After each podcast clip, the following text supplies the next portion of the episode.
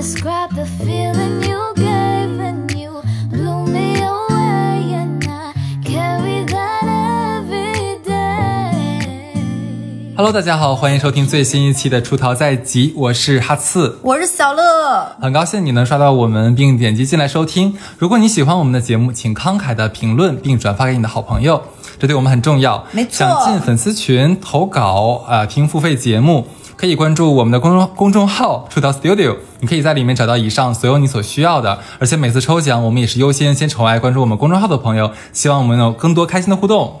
没错，那其实我们就照例我们那个跑步活动还在进行，那我们继续复盘一下。听这期节目的时候，其实我们这个跑步活动夏日逃跑计划已经进行了3/4赛季了，对，没错，一个月。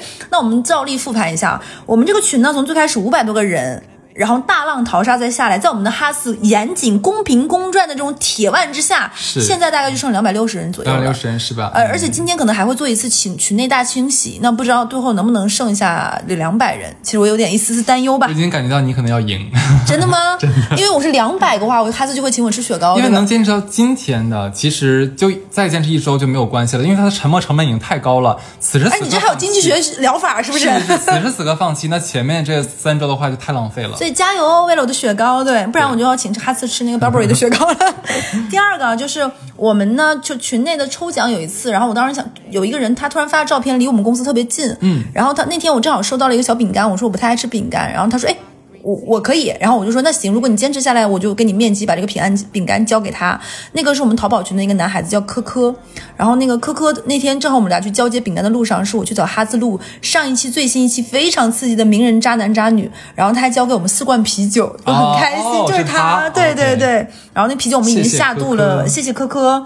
然后还有一个就是我们之前有说过，就是我们群里有个姐姐，她其实马上就要40岁了，这个小姐姐，然后她在上周其实过了她的40岁生日，然后群内很可爱，因为我们的这个跑步群是大家因为跑步集合在一起，全国各地都有，然后就会有各地人民发来贺电，然后祝露露女士生日快乐，我觉得还蛮开心的一个氛围。我觉得这个群能量非常的高。对，就是大家尤其是早上刚跑完太嗨了，无处安放的那个。那差不多我们就切回正题，对，那这期节目就跟钱有关系嘛，标题就非常直抒胸臆了，就是我们为什么会做这一期，我讲讲大概前情是什么的一些感悟吧。然后我跟哈斯因为分享了一些，所以有了交流，才有了一些这一期节目，谈一谈我们的金钱观。其实是前段时间我们有出去玩，我们出去玩的话其实是去上海周边的一个地方，但那去那个地方肯定要涉及到开车自驾，就会有油费、过路费，然后还有酒店的住宿费用，然后几个人这个肯定是包括景点的门票，然后包括一些你去水果零食乱七八糟，包括喝的酒，喝很多酒，对，那肯定这个钱就涉及到大家怎么去算。那其实肯定如果大家是一个 AA 为主嘛，又不是情侣关系，又不是什么关系，或者是那肯定是当时我们基于以为默契是一个人先付了垫付所有，因为如果都是他付其实更好 A， 这样好算一些，对，然后剩下我们回来就 A， 我们其实是进行了一个默许的这样的关系。但等我们都玩完回来的时候，在回去路上我就说你回去算一下，我们这2天把钱 A 了，别忘了你花了哪些钱。然后前面垫付那个朋友突然不干了，他说他的理由是，首先一，你们来的是我老家做客，那我作为地主应该应尽地主之谊。那其次呢，就是前面都说我来安排了，我在订什么酒店贵了便宜了哪里，你们都没有询问过我，那其实就是默许了这个事情，就是我来张罗，我来花这个钱。然后那下次如果说你们觉得可能欠我的呢，等以后我去你们老家的时候你们再回请一下就好啦，他是这么说的。然后再层层递进，我们说不行还是要 A 的时候，他又抛出了一个理由，他说因为他没有 AA 的习惯，这些年多了少了就可能都是好朋友，其实就大差不差过得去就可以了。他觉得在群里发账单大家 A 有一点点，对他而言他觉得有点有失体统，对，有点奇怪。这个不是他们富二代圈子的消费方式。哎，这是什么东西啊？有个什么群收款，那个是干嘛用的？不应该都全我梭哈吗？就是对啊。然后而且他再递进一步，他说这是他第一次带朋友回他的老家玩，他有很认真的对待和规划，希望我们的玩的好一点。他觉得谈钱有一点点。就是你说的有失体统，我们就抹不开面子，他会觉得有点不好意思，这是他说的。可是我们虽然只玩了3天，但是住了2天晚上，然后还有涉及到3天费用，就是算下来一个人将近3000块钱了，其实也不少，对啊，3-4个人也要1万多块钱，对吧？对。那你说这个钱没好到那份儿上，甚至于对很多人来说好到那份儿上，亲兄弟还要明算账呢，对，就很奇怪。然后我心里其实就很不舒服。说白了，我觉得后面我也想清楚，我觉得不舒服的点在哪儿？是因为我觉得没好到那份上。就是你还是不是那种怎么讲，就是很多人是心里没数嘛，对吧？觉得哇塞，有个大款冤大头冤大脑冤种，对，花钱那多开心。他说下次上我老家，不可能，没有下次。对对对，我老家物价很低，你知道吗？对，你还是心里是有一杆秤，有那个数的。所以就是因为这件事情起因，我在想说，是不是我在心里是把金钱作为一个衡量关系的一个刻度尺了？就是我会用钱来这个浓度和这个金钱量级来衡量我跟他之间的关系，所以关系和金钱是天然的带有金钱关系的这个属性的。对，所以我觉得我们这一期就来聊聊金钱关系这件事情。多有趣的主题啊！哎，怎么自己还自夸了？真的是，总有人说那个谈钱伤感情，说谈钱伤自尊，说谈钱特别庸俗，但有的时候其实谈钱我觉得是未必的。然后我之前看到过王朔说的一句话，我大概不记得原话，大概是说人世间最纯洁的关系就是金钱关系，最平等的关系是契约关系。哎，这话说的很好。对，包括我觉得为什么经济能够运转下来，就是它本质上就是默许了我们是一个双方有供需，然后我们每一次供需都是明码标价的，并且它有这个随着这个供需的供给关系，它会有一个溢出或者是下降这个浮动，所以我觉得这个关系是一样的，大家要遵守这个约定。是的。那但是呢，这跟它有一点点矛盾的一点是，中国大家都知道是一个，尤其是东亚都是一个人情社会，我们总觉得谈钱会显得好像有点不好意思，甚至于觉得是一种羞耻，就刚才说有失体面的。那就是那为什么还说金钱关系是一个最纯洁的关系呢？那我们就把这个展开来聊一聊。首先我觉得第一点啊，谈钱特别能看出来人品。当然了，就是你有的人，你说总有一种人，我给大家说啊，平时大家看起来关系是不是还挺融洽的，就是你好我好花好月圆，但一到谈钱的时候，他完全变成一个人。我给大家举个例子啊，可能大家没有什么具体，就是我收到过很多的私信吐槽，包括我们的评论区就会说，我有一个同学，我有个同事，其实我们关系平时还行，关系不错，但是我这个大学室友，每次我去食堂打饭，他都不去跟我说，哎，哈子，你给我带一个，你帮我带个什么什么什么，就2楼那小炒肉。然后回来呢就不给这个饭钱，你说这个饭贵吗？大学食堂也就12块15块，但是他就不记得给，他老忘了。你说我要追着管他要这个12、15块钱呢，好像显得我有点好像会被人说小气，对，有点不至于吧。我们俩下次我给你带呗，但是没有下次我给你带，是因为每次我都给你带，但是15、20、10次、5次，那不就也是100、200块钱嘛？他就觉得有点奇怪。然后还有那个我们之前讲过，就是有那种饿了么是有会员的那种外卖平台，那我的外卖会员平台可能会赠我10次的，比如说5块钱的券、10块钱的券，你从我这儿下单用了我的会员，其实就是用了我的券，用了我的券。那虽然你这餐比如说便宜了5块10块钱，那便宜出在我身上，但你还是会比如说便宜变成了从30变成了27，或者是30变成17，最后你付了17，但那个差价是我来补。但有的人心里就没有这个差数，他就觉得哦，这是我占了便宜。或者是说大家一起点奶茶，大家默许的是同事之间一个下午茶，今天我请，明天你请，那可能你那个是茶百道，我这个是什么，差价只能在2块3块一杯这样的区别呢，无所谓。所以每次碰到这种情况的时候，我都会把主动权交给那个付钱的人，我就说你算一下多少我给你，然后全收款是吗？这样是最好的。对，人家说给多少我就给多少。对，然后呢我总能收到这样的私信和投稿，就是他们的心理呢很堵很憋屈，想要和别人说，但又怕谈钱显得自己小气，但是结果自己花了这个钱，担了冤大脑袋，然后憋气的还是自己，然后还没处说理，然后最后明明自己吃亏，然后还要吃瘪。对，就这样的事情我其实遇到很多。这种时候我觉得那还不如讲清楚讲明白了，就我们就可以来讲一讲我们是和别人是如何处理我们之间的这个金钱关系的。那这个时候的话，那就要搬出我那个朋友的至理名言了啊。对，就凡事多问问自己配不配。漂亮。这句话呢要时常来问自己，同时这句话呢也要时常来问别人。送给你。对，其实我觉得我是一个相对来说挺大方的人，我不在乎一顿饭这顿饭是你请还是我请，因为在我看来一顿饭大概率就是几百块钱，对吧？那他也吃不穷我在我感觉跟我们正常交往的人里面，可能也吃不穷对方啊。那可能在很多人眼里面，这个就说哎呀，那每次都是我花钱，或者我花的次数多一些，那这不是吃亏吗？但这个对我来说，它就不是什么亏不亏的，我没有往这方面想过。这个可能就这个想法植根于很多年前我小的时候，我爸给我教过的一句话嘛。虽然我爸这辈子没教过我什么大道理。叔叔，你听这期吗？是个，我爸是个粗人。对，咱节目多细。我爸就说这个世界上面最便宜的东西其实就是饭啊。他这个意思不是说是这个价值的问题啊，他只是说一个绝对值。你想说我们假如说看一次病，你拔现在在上海，你想拔一个好点的牙，不是拔好点的牙，就拔一次牙还去一个还可以的诊所，要1-2千一颗， 对吧？然后你说你想买一件像样点的衣服，很夸张，4位数是起码的，对对吧？但你吃顿饭呢，那。吃一般的咱也能吃，假如说那个人均40、50、50、60的可以，你吃正常来的话，咱们平常人均100-200的也可以吃。在大家关系没那么熟，吃的饭店也不会那么贵。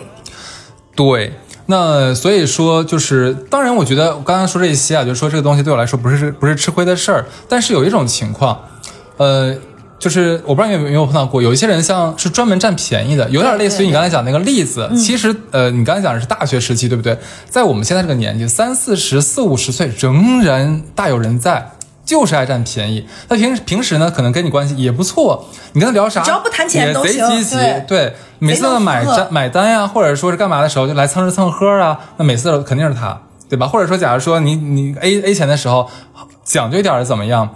他把零头零毛啊他自己赚了，对，然后可能还给你个7折、8折这样子啊，这算好的了。那不好就像你刚才讲的那种，就完全是不给的，对不对？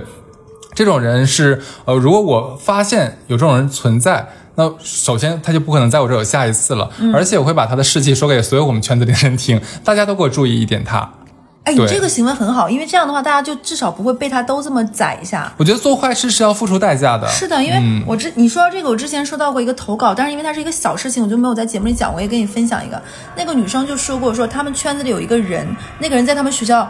哎，你说他们能听到外面台风吗？就是哗哗的。我们俩现在在录制，然后今天那个台风要渡什么？渡十娘，开玩笑。渡瑞什么玩意儿？就那个台风来了，然后我们窗外特别可怕，跟鬼叫一样的声音。对，就每次都哗哗吹过来，我感觉要打在我的脸上。不知道能不能大家能听到啊？继续。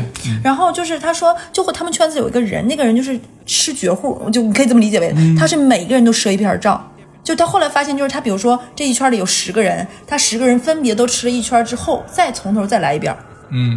然后吃到第3遍的时候，才会大家发现他是个这样的人。所以其实大家平时不会交流，对吗？对，所以我跟你说，所以你说这点是很对的。如果说，比如说你有一些觉得不舒服了，是你跟你很亲近的朋友讲出来，我觉得没有什么问题的。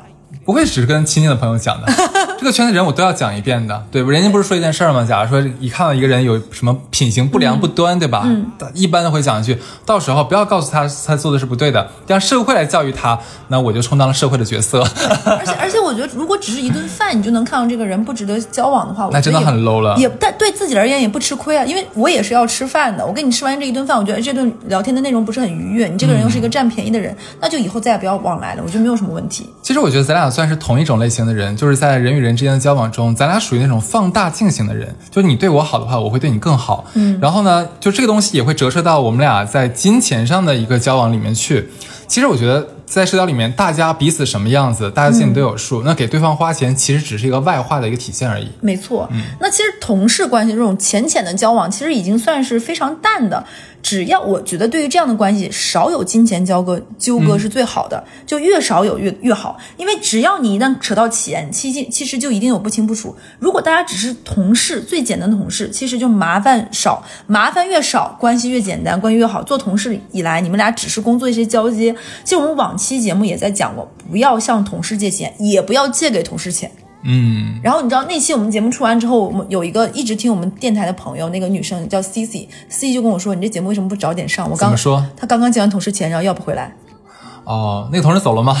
离职了，你知道吗？一般都是这个套路。对，我觉得这种事情，你们真的是，难道就一定要我们在节目里趴你耳边告诉你们，你才？那我可能可以 call back 一下，那期节目我分享了一个我前公司一个女生进公司，可能也就2-3个月，排多长时间吧。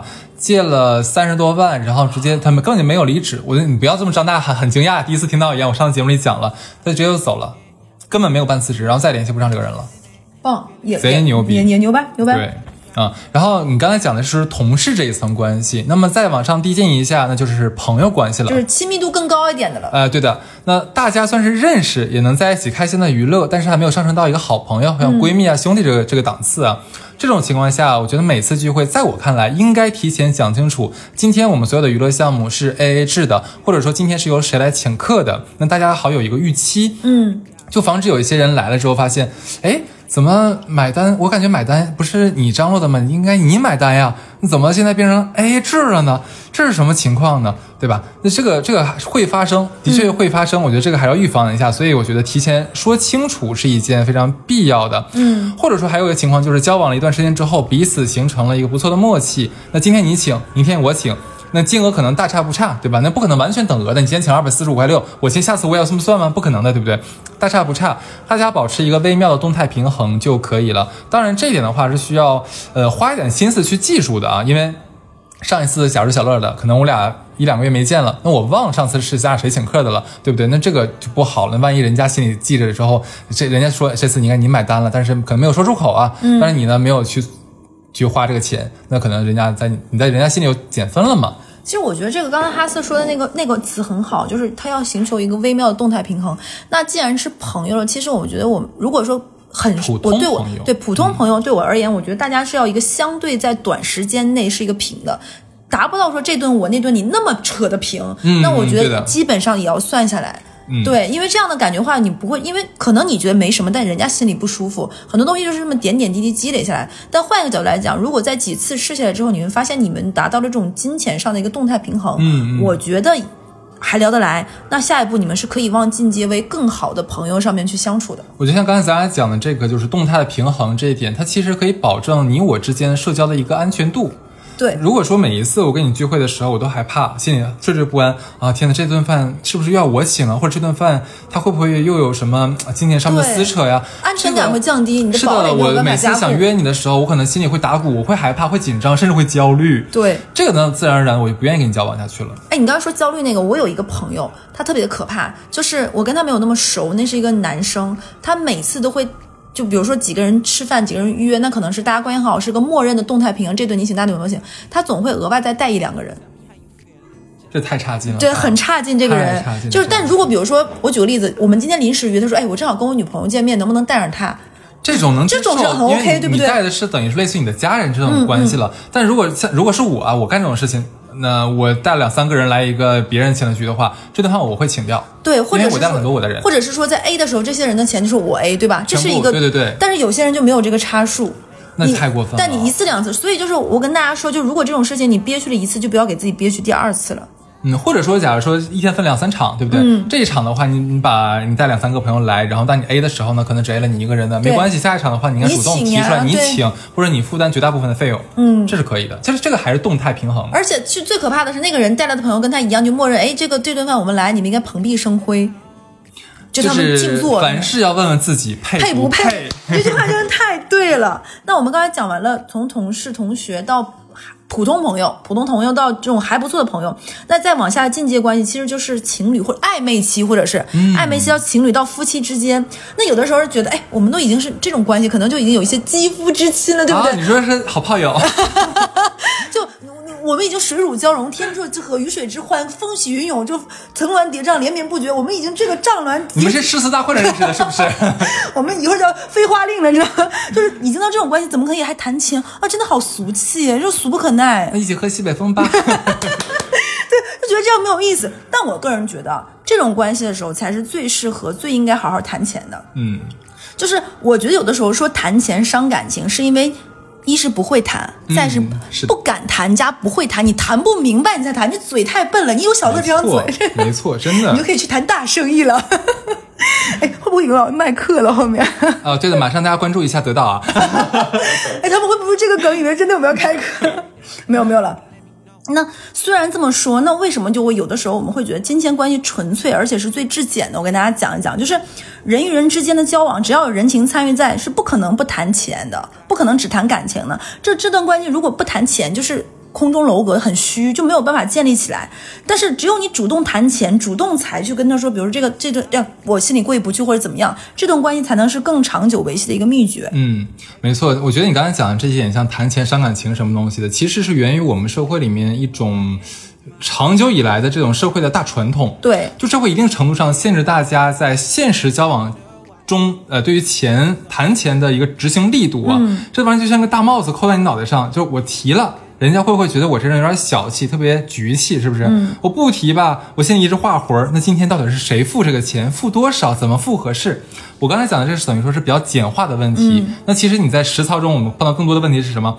我要是假如跟这个谈钱的话，我是什么时候提这个钱合适，我怎么提，那这个对于社恐人士来说可能是一个叠 buff 一样的难度。对，就 I 人就是很难抉择着。对对，嗯。然后你刚才说就是不知道，我们刚才不是讲朋友嘛，我给大家举个最简单的一个现象，你去想一想，脑子里回忆一下那些跟我们交往多年的朋友，其实他们跟我们是一个什么关系，是礼尚往来的。没错，就是有来有往的。而那些只知道我们占便宜的朋友或者是同事，他们早早就被我们一次两次这种试金石，就像哈兹说吃顿饭而已嘛，你也吃不穷我，咱就拉倒，疏远了。最稳的关系是其实是什么？是利益关系，大家是命运的共同体，夫妻才是真正的一个我们要永远在一起一辈子的，没有人是会对方无条件付出的。以前可能我们会被一些传统的观念里面觉得说男主外女主内，钱都要那个什么，其实不是这个样子，因为我们每个人在付出的时候都希望能有回报和声音的。对，什么是真正的情感呢？真正关系是用最粗暴的标准，就是能开诚布公的谈钱，不论是爱人还是朋友，一个永远不跟你谈钱那个人，他是没有办法跟你交心的。你们说东西太虚了，你们连钱都不敢说。我觉得这个关系可能就没有到一定的层次，可能就是很普通的朋友这样子。就是你跟一个人关系好，如果你爱一个人，不论是朋友还是爱人，你会觉得你不能占他便宜，你也不能让他吃亏，因为你心里都会，你会想给他。对，我觉得这是你考验一个关系，包括甚至于是考验你在对方心里是什么啊。这话是对，我觉得是这个样子。就钱其实只是一个表象，两个人成熟关系其实是一定涉及到钱的，尤其是像咱三四十岁人了，没有一天不花钱的。那生活中处处是需要花钱的。那如果两个人的金钱观、消费观不一样的话，那我们俩就会有起冲突。为什么有人说什么贫贱夫妻百事哀？是钱的事儿吗？是因为你们在钱上怎么花的问题解决不一样，主要还是没钱了还是钱的问题。有钱有钱的烦恼，对不对？有钱的问题很好解决了，我觉得。就是其实这会考验出我们看待生活、看待每个人的价值排序是什么，是不一样的。听到这里大家说好了好了，就是在说我们了。对就是我不知道为什么有一些女生或者是有一些男生，他们会被一些话感动，比如说什么没关系啊，我养你啊，刷我的钱呀，什么我的就是你的。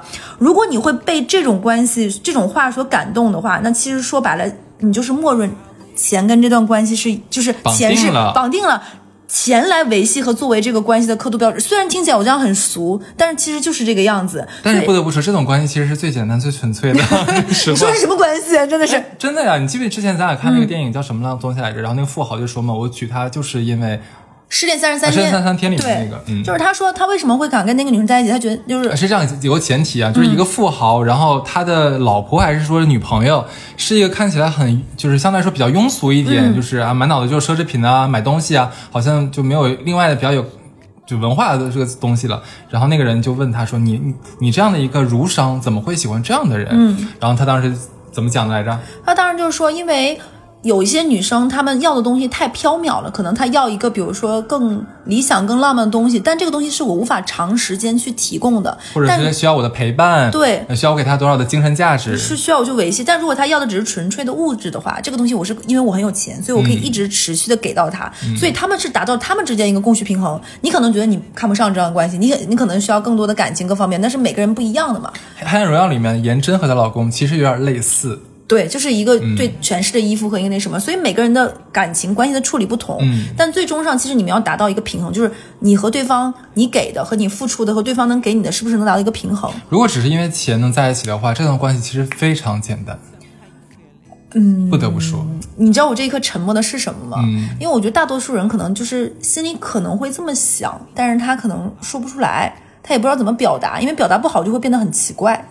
我说的是那个电影就是这个样子。就比如说我们为什么很多人会选择相亲这件事情，首先一，相亲其实是做了一个门槛筛选了，对，亲属和朋友帮你做了背调和一个验资的这样一个过程，所以你们基于了这样的一个相互共性的基础上，然后我们再去谈论一个进入所谓的这种相亲的婚姻，其实是大家有一定的契约精神在里面的。我们是基于这样的默契走到这一步，这一步之后我们俩共同熟悉认识，然后共同一个建一个家庭，为这个家庭付出。但爱在这里面可能就没有那么重要了。但每个人都是一个容器，你没有办法区分说啊，这 30% 是什么，那 20% 是什么，我是用很多东西装在一起的。那可能我跟你哈兹在一起久了之后，哈兹就会发现跟小乐在一起很开心，我愿意跟你在一起多投入时间，更投入精力，不计较那么多，那其实也是一个很好的事情。没错。所以一段段成熟的关系，他在对待金钱的时候一定是抱着去相互理解和沟通的，不是我很强势说啊这顿饭就得我买，什么都不是这个样子，你这个样子也未必会让人舒服。那我一会儿要讲的例子可能会让你不舒服。对，我们要了解每个钱背后花的动机是什么，并且努力去尊重对方。那我举个例子啊，我有一些我花钱很奇妙的点，我以前在节目里讲过，就比如说我可能就是那种骑自行车上酒吧，该省省该花花，可能会为了便宜那几块钱多走几公里路或者多干嘛，但对方可能理解我，包容我，在一起久了他爱我，他觉得这不是什么缺点，这可能是你可爱的一个地方，甚至我愿意尊重你，对吧？那可能他也愿意，就其实他对吃那个东西没那么重要，但是因为他喜欢跟我享受，他觉得那我们可以吃一顿人均1000的餐厅，但是因为我觉得这样你会开心，我愿意陪着你，我在觉得这个上面不是浪费。那其实钱其实是大家去面对困难、面对幸福共同去解读和诠释的方式。我觉得大胆的图钱，就比如说这个月家里经费就这么点了，那吃完这顿可能下顿要吃的简单一点哦，我觉得也是件蛮幸福的事儿。那我也给你讲一个你可能不太喜欢的例子。我觉得很妙啊，就是我前段时间听我身边朋友讲了一个他大学同学，他是一对夫妻的故事啊。那对夫妻呢跟我们年岁差不了太多，也是在一线城市啊。然后呢这对夫妻的家境都属于中产，出身还不错，然后都是在海外名校毕业的，都有一份体面的工作，唯独不一样的是什么呢，是女方是在一个互联网大厂工作，然后工资会很高，真的很高，大几万这样子。然后男方呢是在体制内，当然他做的仍然是个非常非常体面的职业，可能甚至是我们每个人小的时候的梦想的职业啊。但是呢，毕竟在体制内嘛，他的薪水肯定是不会有在大厂工资那么高的，这是肯定的。那这位女士其实，她是一个坚定的独立女性这种拥护者，她反对一切形式的男女不平等，甚至觉得女生应该比男生更强大。这个体现主要是她体现在她行为上面去。她找对象只找就是找老公吧，因为她目标很明确，就是我不要只谈恋爱，我要的是我现在阶段我就要结婚，我就要找一个我能结婚的对象。我找的这个老公他的收入一定要比我少，不能高于我，如果高于我的话，那我会焦虑，我会觉得家庭地位，我还没有我老公赚的多，我没面子，你知道吧？这你觉得有点像性转，有点那个意思，对吧？然后正常他们结婚之后，一般的生活开销都是他来付，他比较强势一点，就对，他会跟她老公说，就你那点挣那点钱是吧，留着我自己花吧，你就自己花吧，然后没钱问我要。真的是这样子。酷。对，她老公其实开始的时候也不是很适应，就说那凭什么我也挣钱了我也要花，你这个家很有意思，你知道吗？两人抢着花钱。就是但是呢，良性竞争啊，这是。他俩的这个怎么讲呢？有点像咱俩，就是女方比较强大一点，就打不过你。你是真打不过我。对，正常假如吃饭的时候呢，他老婆抢着买单的时候，撕巴不过，真的撕巴不过。后来呢，一个电炮就上去了。对，他老公现在也就已经躺平了，就是那就这样吧，对吧？那大不了反正我也没有什么可花钱的地方，那我就攒着。那万一真的哪一天可能你被开了，或者说是你被怎么样了，对不对？那我这边存了钱，咱还够用。我觉得等这女生被开，她老公说哈哈哟，轮到我崛起了，这很好笑。然后我问她，我说那这个女孩是你认识她的时候她就这样吗？还是说后来才变成这个样子呢？因为在我们至少在咱俩身边都没有见过这样的人，真的很少见。她说他们是大学同学嘛，她大学的时候，这个女生其实当时被一个富二代追啊。那个富二代本来人挺好的，俩人已经快要在一起，快要确定关系了。结果呢，有一天这个富二代就是在商场里给他买了个包，结果这个女生就直接把这个包摔那个富二代脸上了。说啥？就非常非常的愤怒，就是说，就是你这是看不起谁呢？就我需要你给我买包吗？我自己不能买，我没有见过钱是吗？就需要你在这跟我显摆，你在跟我炫耀，对。对，他会这么想，就用得着你显孝心吗？对不对？就这个意思。然后那个富二代被打得懵了，已经就没遇到过这样的事儿。此刻该说什么？就那一刻的沉默，一刻也是震耳欲聋呀。哎，这话我真的是那期被评论区刷屏了，这句话。当然，我讲的这个故事是真的是非常非常真的故事，而且我跟我那个朋友说了，下次他们夫妇来上海，一定要让我认识一下，让我亲眼见识一下。有点意思，太少见了这东西啊！对。这个故事其实我讲这个故事是想说，其实现在的夫妻关系是更加多元平衡的，只要是双方沟通达成了大概的一致，然后都觉得不是那么难受或者不是那么难接受啊，没有影响自己的内心秩序，那我觉得都可以。哎，我觉得是这个样子。你刚刚说这个，其实我们家是那个住那个教师家属院嘛，就是大家刻板印象里都会说什么男主外女主内，就刚刚我说过的，我们家那个院子里就出现过，就是女生是学校的那个院，比如说学院的那个院长。然后老公可能只是一个普通的学校里的体育老师，那可能在一段时间他们家有两个小孩，那更多时间要接孩子上辅导班，然后老公就从学校里面就退居，相当于不用上班了，就停薪留职或一类的，就专职带孩子。其实这种在北方也不是很多见，但他们家就很舒服呀，男的负责接送小孩，然后男的负责就是做饭照顾家庭，包括家里有老人去生病送医院。然后就会有一些无聊的围观人说，哎，你老公就吃软饭。你知道他老婆说什么？他老婆说，他说他难道不会为这个家付出吗？我们家这些事情都是要花人做的，我就算你给我这些钱，你不让我上班我都做不了这么好。我觉得这就很棒呀，就是很多人做不到这一点，和谐的夫妻关系。是的，因为很多人是没有看出一个家庭里面的那个全职的那个，不论是太太还是老公，他提供的情绪、身体、能力和辛劳上的这个价值。好的关系是对方能看出你这些付出，并且他愿意用金钱和其他的方式来回馈。我觉得是这个样子的，所以我刚刚在说了，在爱情和婚姻里，钱是绕不过去的那个事情，不可能不谈钱。你又不是有钱人中宝，你干嘛你喝露水的？真的是，情侣或夫妻之间谈钱，看上去是说俗的，其实就是我们刚刚说的，钱是能看出人品、责任的，你的信任和爱的。不管是准备结婚的，还是说已经结婚的情侣，其实我觉得都可以开诚布公的好好谈一次钱。尤其是那种你们的财富挺悬殊的，就比如我举个例子，可能是跨越阶级的那种的，不论你们按在什么的立场上打着什么样的算盘，为了你的家庭还是什么，我觉得谈好很有必要。而且我觉得如果很坦然的两个人财富阶级差很多的时候，签婚前协议我觉得也没有什么问题，不伤害任何感情的。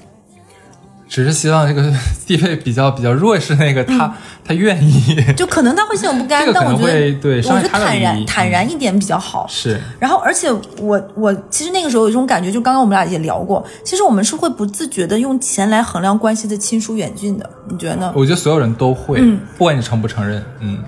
那我比较认可的关系其实是像，那如果双方啊收入差不多，结果我们都是工薪族嘛，假如说我一个月挣2万块钱，仅代表我们个人观点。是的，非常非常个人观点啊。假如说我挣2万块钱，然后小乐是我的太太，然后她也挣2万块钱，那我们俩保持一个彼此，假如说这个月我把什么电费水费都交了，你先把那2万给我呀。好，然后小乐呢可能把这个月的这个叫什么手机费给交掉，对吧？那可能大家保持一个大差不差，当然没有不用算那么清楚，就至少说你要花我也要花，就可以一起为这个家做付出。那如果像刚才你想那个情况，就是一方的收入明显的高于另一方，就像刚才我讲那个例子，就女方可能一个月大概是8-9万7-8万的样子，然后男方每个月可能1万出头。不好意思，如果是这样的话，那如果是我的话，其实我会比较支持我挣得多的那一方相对来说付出的稍微多一些，然后那挣得少的话，你不可以不付出，但是你可以酌情少付出一些，但是就是仍然是这个样子，就是两个人共同的为这个家，为两个人的这个小窝做出一个努力，而且我觉得这种关系是会比较舒服，而且具有可持续性的。当然啊，就是除了超级富二代呢？除了富二代们，我说的这都是咱们这种就是普通的工薪阶层。因为大家赚钱都不容易，所以彼此达到彼此心里面一个平衡点是很重要的。哎，我刚刚说的是那个亲密关系嘛，我觉得亲密关系里最让我不舒服的一点是在花钱的透明度上，就是如果大家谈恋爱是谈恋爱，我这么来说啊，夫妻是夫妻，我觉得谈恋爱的时候还是你的钱是你的钱，我的钱是我的钱，是因为我们两个的关系还不是到婚姻。但是如果到婚姻的话，相当于我们是一个家庭，我们家里的钱说白了，等你说难听点，你给小三花钱都是花我们的夫妻共同财产，我是可以有偿追回来的。你给小三开个房也好，你给租房租也好，这都是不行的。所以我觉得在婚姻和感情里，他们在钱上的透明度的要求是不同的。就是到婚姻里面的透明度是需要更高的。我举个例子，就比如说我跟哈斯，我们是一对夫妻，你想给你爸妈买点什么，你应该告诉我的。对，虽然我可能会不高兴，我会不同意，就比如说你给你家，比如说给你爸妈新装一个全屋换新，这种可能要几万块钱，那我会觉得，哎，那我还想给我爸妈换呢，可能咱家的钱可能只能今年给你爸妈换，明年给我爸妈换，但这个事情你能背着我换吗？绝对不可以，这绝对不可以。这就是婚姻里面要有一点，就是金钱要保持一个透明，不然你会心里藏一个很大的疙瘩。这是一笔快销，还有就是你背着我把钱借给别人，绝对不行，这个东西，或者是你去花明显的远高于我们生活水平的奢侈，然后背着我，你爽了我没爽到，是不是也不行？然后你比如说你们公司组织团建了，团建不是应该公费的吗？结果你去团建那边赌了一把，比如说花了个什么，推了个百家乐花了5万块钱，你说是这种高消费啊？赌一把，或者是给自己买了个表，回来跟我说是假的，其实你花了10万块钱啊，这种是不是就不合适？那你一定要告诉我。那比如说我举个例子，我最近这段时间就是想买个新包，那这个包超过我们家的花销了。那可能你心里会有点不爽，那老不开心就哄哄你呗，对不对？最近上班比较累，或者是我想做个小医美，然后你虽然觉得有点没必要，容貌焦虑，这钱花的没必要，被人骗了智商税，但你想想，哎，那老不开心，最起码不生病不得结节，那我愿意，虽然有一些不舒服，但总好过你没告诉他，最后他在你的包里放出来一个账单，这样的感受要好很多。没错，你这种把话说到后面，那就不要怪他这个秋后问斩了，咱就是说，对，这种真的很可怕。还有就是我们刚刚说到借钱那个事情，我觉得不论是情侣也好，夫妻也好，就算是你的钱，你要借出去也要跟对方说的。当然了，但很多人不是这个样子，我收到过好多的那个身边的朋友也好，还是私信也好，就会有那种说。那个我男朋友背着我出去借给兄弟钱要不回来，结果等到我们家现在着急用钱的时候，你懂吧？然后补不上窟窿，支支吾吾，然后结果一问的时候，他反倒生气了，你怎么不信任我呢？那他是我兄弟，我能不借他钱？他是我闺蜜，我能不借他钱吗？所以我觉得这个夫妻的共同账户是很有必要建立的。哎，我觉得对，尤其是那种没有办法约束自己的，就我觉得是非常有必要的。没错。还有就刚刚你说那个关系的亲疏远近的话，我还有一点，我是觉得如果关系真的好到一定份上的时候，其实是可以这个样子。这段时间他可能不如意，他找不到工作，他可能比如说这段时间，你说朋友对吧？对，很好的朋友、okay. 或者是女朋友，他这段时间就真的跟你说我很累了，我想休息一段时间 gap 一下可不可以？我觉得是应该支持他的。当然，这段时间就没有必要分得那么清了。那这个家就我扛起来这段时间，我给你半年时间或者一年时间，你好好休息。就只要说对方不要天天那个高消费，对吧？对对，咱就正常，你给他限个高。对，咱就正常的像吃啊、喝啊、玩，周末去个小短途旅行，我觉得这个费用的话是的，都是能承受得了的，没有问题。对，就不要把那个拉得太平，就一定是要。但是我这也是非常我个人的想法，每个人的金钱观念和不同，我只是分享我一下。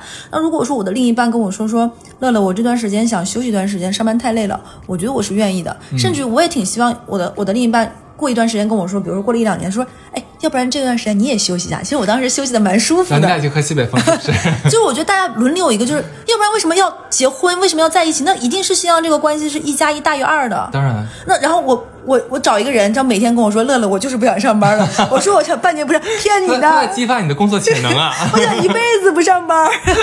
那他长得多可爱啊！我得多喜欢他。他有什么绝活？哎。感觉你在开黄腔，我没有，你想什么东西啊？这是都是金钱关系，你肯定是开黄腔。没有，我们在说什么？诬陷我？对，说完这个，我再说一下，就是我们刚刚说都是很多有亲密关系的，我觉得不止如此，我觉得在大胆直接的谈利益也是非常必要的。举个例子，比如说我们谈合作的时候。就是一定，我愿意拿我跟哈斯来举例，就是很多人都说你跟哈斯是好朋友，哎，你们怎么能够一起合伙做电台？很多人问过。对，然后你们俩电台肯定会涉及到钱，难道不会吵架，不会那个什么呢？我个人觉得我们俩这个地方的大方向是你把的好啊，是我把的好吗？是你把的好，对。没有，是这样的，像我们不管是像最开始卖付费的节目哈，或者说是接广告啊，还有什么东西的，我们俩都是以商量这个做不做，这个接不接啊，怎么定价合适，都是已经达成了一个很好的一致，然后才去执行，绝对不会说像小刘刚才讲那种情况，我自己决定了这事儿，我也不管你开心，我觉得对就对，那是不可能的。然后呢，每一次出来钱的时候，我们俩其实都是非常应该在出来钱之前，我们谈好了。这个钱那就是一人一半，对，或者说是啊、以什么样的一个，基本上都是一人一半，对，对吧？那每一次到了之后，我可能都把这个截图啊都发给他，然后到了多少钱，然后这个月有什么成本，给你扣一扣，你这是什么成本，我都给你算清楚了，然后给到你，都这样的。所以说，如果你把一切像我把利益的东西说在前头了，说的非常的具体，我俩真的说的非常非常具体的情况。全都约定好了，就先小人后君子嘛。我们俩已经把小人做在前头了，那后面再分的时候，你只要去按照这个执行就可以了，很难出现什么问题。而且一旦大家把这个规矩做好了之后，你会发现执行起来是一件非常轻松的事情，大家只要做到不打破这个规矩就可以。其实我觉得这是一种默契。我举个例子，哈斯跟我说这句话是，哎，最近什么什么事情分了什么什么钱，你现在最近垫了什么跟我说，他就会做个公式说一共多少钱，垫出去多少，剩下的除以2，哎，是不是？你看到就会很开心。而且那个时候我在那个组就是培训的时候嘛，在培训的时候，哈斯就会经常跟我说加油，我们有什么什么事情，就会觉得你的好朋友还是你的合作伙伴，然后在那外面跟你说，甚至有一种什么感觉，就是这个班有一天真是扛不住了，我们也可以通过副业好好的，对的，对，有一种依靠，这种支持，我觉得是蛮开心。这基于的是我们在对钱这件事情一直是一个很透明的就是我很不希望把这个事聊，觉得你们是个很俗，其实是很俗，因为我俩属于是都会问自己凡事就是配不配，对的，而且既是需要能够我们的朋友和我们价值观是一样、同样对方付出到这个份儿上了，我应该给他一样的回应。对，所以我觉得也是希望跟大家分享这一期，就是我觉得很值得有一点提的一件事你没有提、就有的时候可能像我忘记是什么样的项目了，可能小乐付出的很多或者怎么样，然后我会主动提，我说小乐，那这个的话你来分，或者说你拿大头，然后每次小乐都说不可以。我们规矩就是不管怎么样就是一人一半。是的，但是像我刚才讲的这点是什么呢？假如说是你们几个人在配合的时候，有一方付出比较多一点、那我觉得这个分配的时候就不要等到这个付出多的人来说，是付出少的人来先说出来，就是你先把对方的付出看在眼里，然后并且表达说尊重，你把这个说，那我可以分的少一点，因为我付出的少。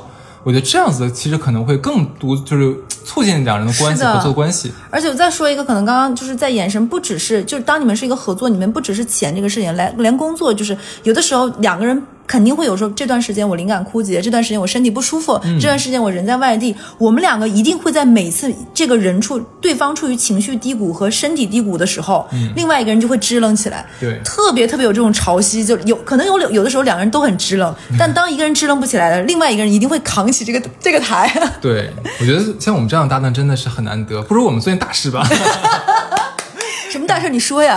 我们去得到，我们卖课。哎，你知道有人跟我们说，我希望就祝出逃，我们这个渣男渣女能够做到全球。我说全球，马上3D 就要给我们投稿了。我们这节目做大了，真的是。的确，其实我们收到全国各地的投稿都已经很多了，全世界就是嘛、我现在就马上就要收到宇宙那边的电波了。我们好像还差非洲和南美的故事没有。对，拉美洲，你那个那边的就是华人地区，麻烦也给我们投下稿。还有非洲、哦。对，哎，我觉得有没有人去看《动物大迁徙》的时候搞渣男渣女？可以给我们讲。我现在外面台风真的好可怕，跟鬼叫一样，我真的很害怕。现在，我抱着你录。那我们俩说完我们的合作关系，那可能很多人还是主业是在上班，对吧？上班才是最应该谈钱的地方，你连上班都不好意思谈钱，那你跟谁谈？对，上班就是你谈钱的试金石，你在这个地方叫沙场秋点兵，把这个地方练明白就可以了。我跟你讲，找工作跟老板不谈钱，那这个老板就千万不要跟，就老板都不跟你谈钱，你跟谁谈钱？老板有两种啊，一种是不谈钱只谈理想的，跟你空话大饼的；还有一种是先谈钱，谈完钱先礼后兵的。那我觉得这样的话，你们自己想一想，你要跟哪种？我喜欢是先把钱，就是还是先小人后君子。对的，这就是我觉得能够谈钱是最好的老板和员工的关系。你给我合适的价格，我给你这个合适价格里面最大的能力，我们俩达到一个匹配。而且我一定告诉老板，便宜没好货，你自己掂着这办。而且你一旦在老板那里形成了，就是你是一个能者多劳多得的人，你相信我，你一定会，就是你会让老板觉得他物超所值的，觉得值，甚至于他会觉得用钱来激励你是一个正向的反馈的。其实做那种苦哈哈的老黄牛没有用的，你可能跟那个驴拉磨在这个办公室里，觉得自己很多事，老板说，哎，你就值这个价，对，就是因为我不给你，哎，你也走不了，对，你也在这挺 M 的，你也是个奴，就是这个样子，就是千万不要用感情来绑架谁，我觉得这是最可怕的，对，尤其在。职场这样的一个环境，我们就是去卖命，我们就是去赚钱去了，对吧？就是按劳所得嘛，你又不是那个什么，对吧？公司和员工之间呢，双方能够坦白的对这一点，不去粉饰和升华这段金钱感情，说，你为我付出多少，我感恩戴德，我给你个10年优秀员工。我跟你这么说吧，你们公司给你颁个10年优秀员工，只有个证书，这个公司我觉得大可不必待了。没错。或者是给你一个那种跟那个徐福记的糖一样巧克力的那个一个奖牌，就是没有任何物质奖励，什么感谢你这5年的付出，我觉得这样的公司。就是大可不必，可以。既然感谢的话，给我拿5万块钱吧。是这样子，我觉得一切的那种对于员工的表彰没有一定的物质性，纯那种精神嗨的，我觉得这都不行的。没错，我觉得商业社会中一定要按照法则越运作越简单越好。你觉得呢？我支持，非常支持。我们这一期都是就特别的谈钱啊，但是其实我觉得是这样，如果可以坦荡的谈钱，其实是可以让自己和这段关系是那种所谓的知世故而不世故的。没错，就是我们明白这个道理，大家看破不说破，然后我们还能按照这个关系来运转，我觉得是有种很妙的一点的。其实它可以让你们的关系更舒服、更融洽，出现的问题更少。对，我觉得我跟哈斯这4年没有任何的就是争吵，甚至很默契，而且越来越默契，就是因为我们把很多事情都讲在了前面，没错，甚至于把很多可能往下会不好听的话先在前面讲清楚，是，我觉得这是很有必要的。而且真正坦然的谈钱，其实才能让一切在下面的事情浮到水面上，你才能够真的分得清哪些人在你心里其实是比钱重要的，或者是你更愿意明白给谁花钱。就是我那天最大的感受就是，我觉得我们都不是大富大贵的人家的有钱人，钱就那么点儿，但就这么点钱你还愿意给他花，那就说白了就是钱流向哪里，你的心意就在谁那里啊。说的真好。嗯，那就希望你遇到那个你愿意给他花钱也愿意他给你花钱的人。那句名言不如我们再重复一次吧，凡事多问问自己配不配。漂亮。拜拜拜拜。